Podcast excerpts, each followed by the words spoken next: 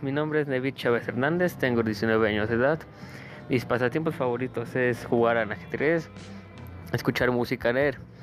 Hablaré hoy del tema del ajedrez que me parece interesante y muy educativo, así que quédense.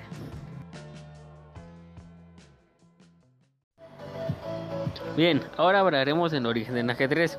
La teoría más aceptada de esto habla de un rey de la India llamado Sheram quien buscaba acabar con su aburrimiento y todo aquel que lo hiciera sería recompensado.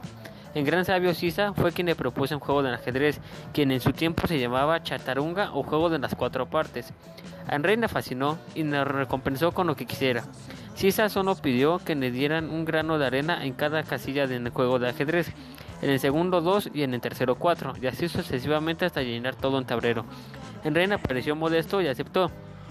Cuando se hicieron los cálculos, a Rey le dijeron que no iba a ser posible dar la recompensa, ya que este debería depositar más de 9 billones de granos en la última casilla.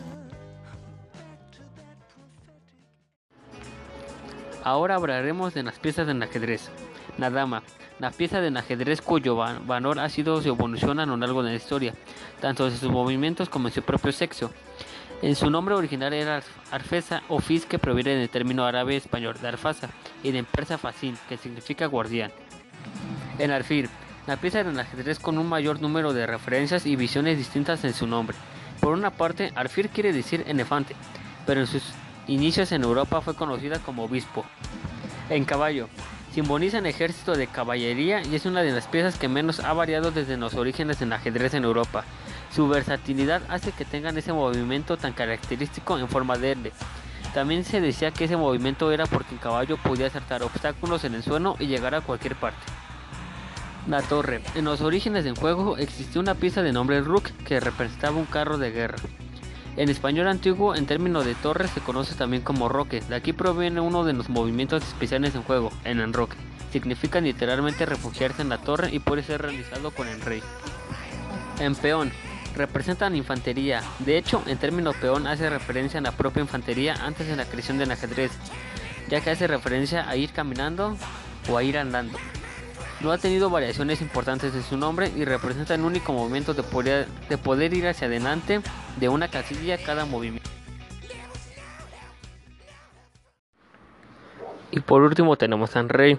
Es el líder y es la cabeza del ejército que conforman las piezas del ajedrez.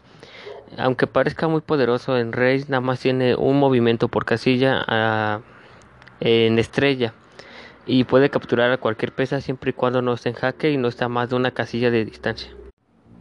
La distribución de las piezas es la siguiente. Hay 32 piezas por cada lado del tablero, blancos y negros. Hay dos reyes en total, dos reinas, dos alfiles, dos caballos, dos torres y ocho peones.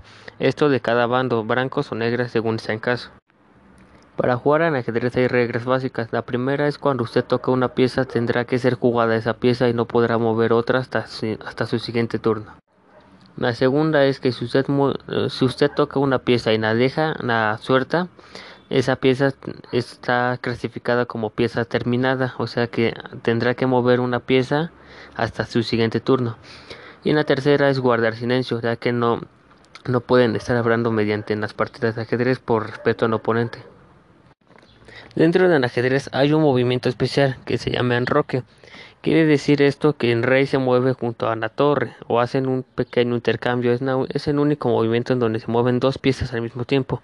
Está en enroque largo y en enroque corto. Cualquiera de las dos es defensivo para proteger al rey. Bien, eso ha sido todo. Espero que les haya gustado. Chao.